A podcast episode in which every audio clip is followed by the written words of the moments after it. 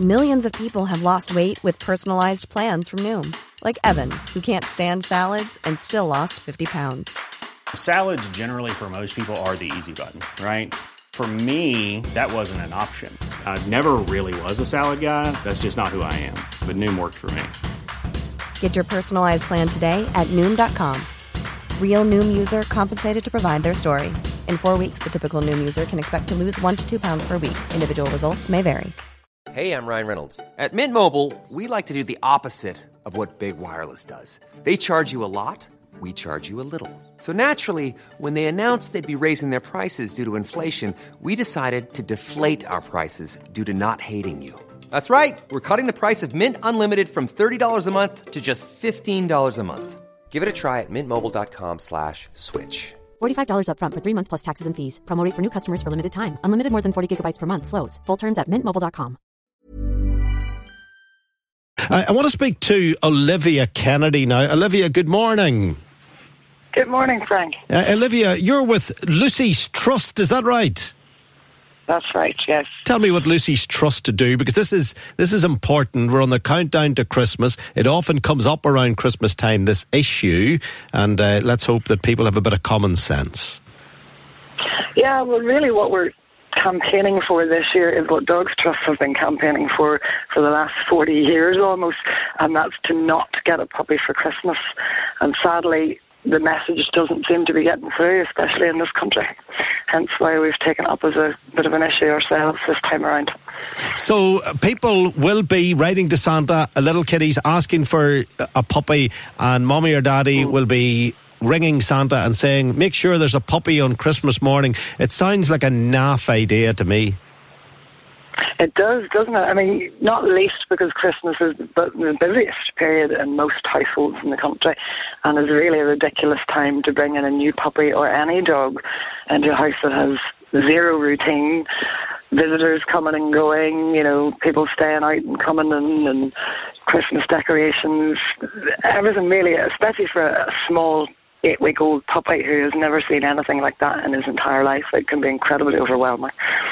The second part of that, of course, is that dogs are not gifts, and they're most certainly not gifts for children, because children do not take responsibility for the care, the costs, and the management of that dog. So if you're getting your child a dog, you really need to take a long, hard look at yourself, because at the end of the day, the child is going to go off to school and you're the one who's responsible for that dog. And I can't tell you how often between ourselves and other rescues get the call, we don't want the dog anymore because the child has, you know, lost interest in us. Yeah. Never, ever give a dog for a child. No, for a family, fine.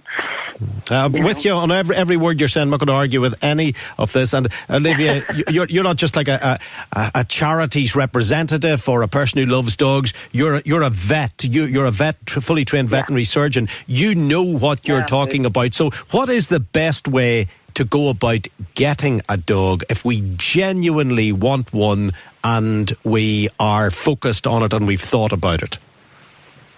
I mean, if you're totally prepared for the commitment that's required, which is a lot of commitment, it's a sentient animal, you know, it's not, I know people do get them and just shove them out in the backyard, but again, makes you wonder why get a dog in the first place. Obviously, with being involved in a rescue organisation, I would always say adopt. You know, there are so many rescue centres up and down the country who are bummed with dogs, especially at this time of year, what we call dumping season and the Christmas clear-out, because you find so many adolescent dogs, last year's Christmas puppies that people weren't prepared for, entering their fear periods and being, you know, marked as behavioural problems, aggressive dogs when they're not, and dropped off in towns and in rescues up and down the country. Now, obviously, an older dog isn't going to suit all families. There will be people who genuinely can open their home to a puppy and provide the training and environment for that puppy. And for those people, I mean, aside from going to a rescue, and there are plenty of puppies in rescue at all times, if you're really adamant you want to get a full-bred pup with papers and all the rest of it, then you really need to research your breeder. And by that I mean, just because a dog's kennel club registered means nothing. I could buy a kennel club registered bitch in the morning, mate her with a kennel club registered dog in the afternoon, and sell you the puppies in 8 weeks and not give a care. I mean, it's literally just a piece of paper. What you need to be asking your breeder is as many questions as you can think of on anything under the sun. And a good breeder will more than likely allow you to come to their home, to meet that puppy long before he's 8 weeks of age. Yeah, I mean, most good, genuine breeders have waiting lists, you know. So if you can buy a puppy in a day, turn up, cash over and go home, that's not a good breeder, and you've probably bought yourself an absolute raft of problems, behavioural and otherwise. Yeah, and it's not a great idea to meet the person selling the dog at a truck stop along the motorway or at a lay-by, anything like that. You should absolutely be concerned. You should be concerned. Very concerned. Yeah, I mean, a genuine good breeder is going to be concerned about where their puppy's going. So they will really be asking you as many questions, and they'll probably want to meet you 2 or 3 times. As I say, if it looks too good to be true, if you can hand over your cash and go home, then that's not a good breeder, and all you've basically done is lined his pockets to allow him to do it again. And so, as I say, probably bought yourself a raft of issues. Yeah, so Olivia, we're now in a position where we've bought a decent dog, we've made the effort, we've gone through all the processes of ensuring that the dog is a welcome member of the family, but he or she is in there and they're eating the leg off the sofa.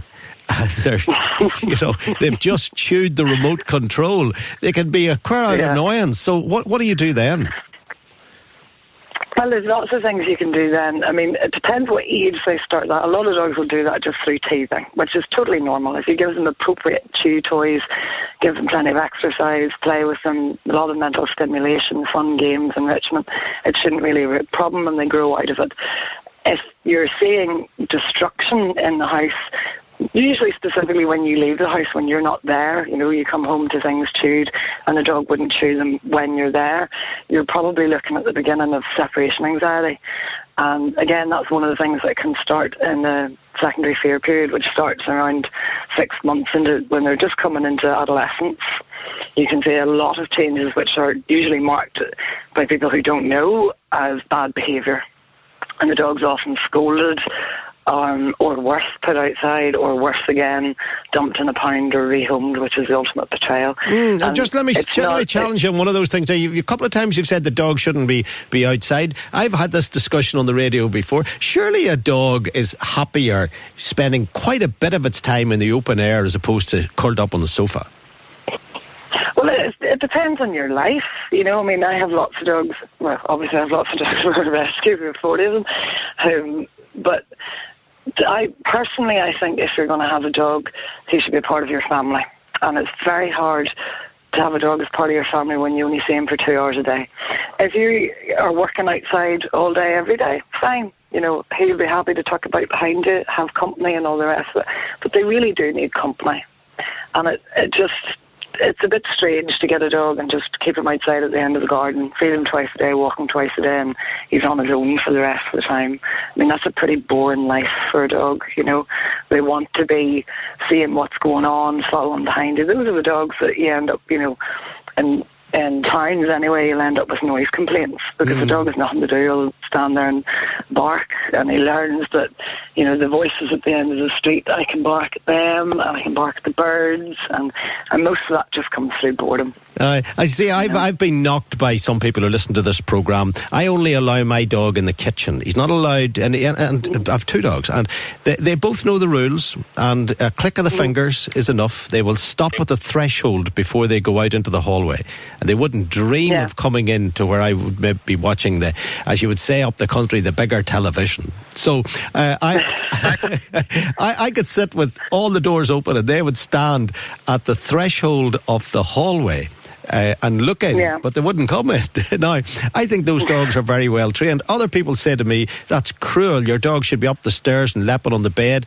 I couldn't live in a house that's coming down with dog hair. Well, you wouldn't want to come and visit my house. No, look, I mean, at the end of the day, it's personal preference. If the dog is, you know, he's still part of your family, he's still part of your life, you probably spend most of your time, as most people do, in the kitchen area anyhow, you know, or that they can see you through the door into the living room. My mum and dad had a dog the same who wasn't allowed up the hall, and she never, from a puppy, if you instill it in them from a puppy, then they'll never try to do it. They know where their boundaries are. Quite often what you'll see, though, is people getting the wee puppy, cute puppies in the house, allowed to run in the house. As soon as cute puppy gets big, he's shoved outside.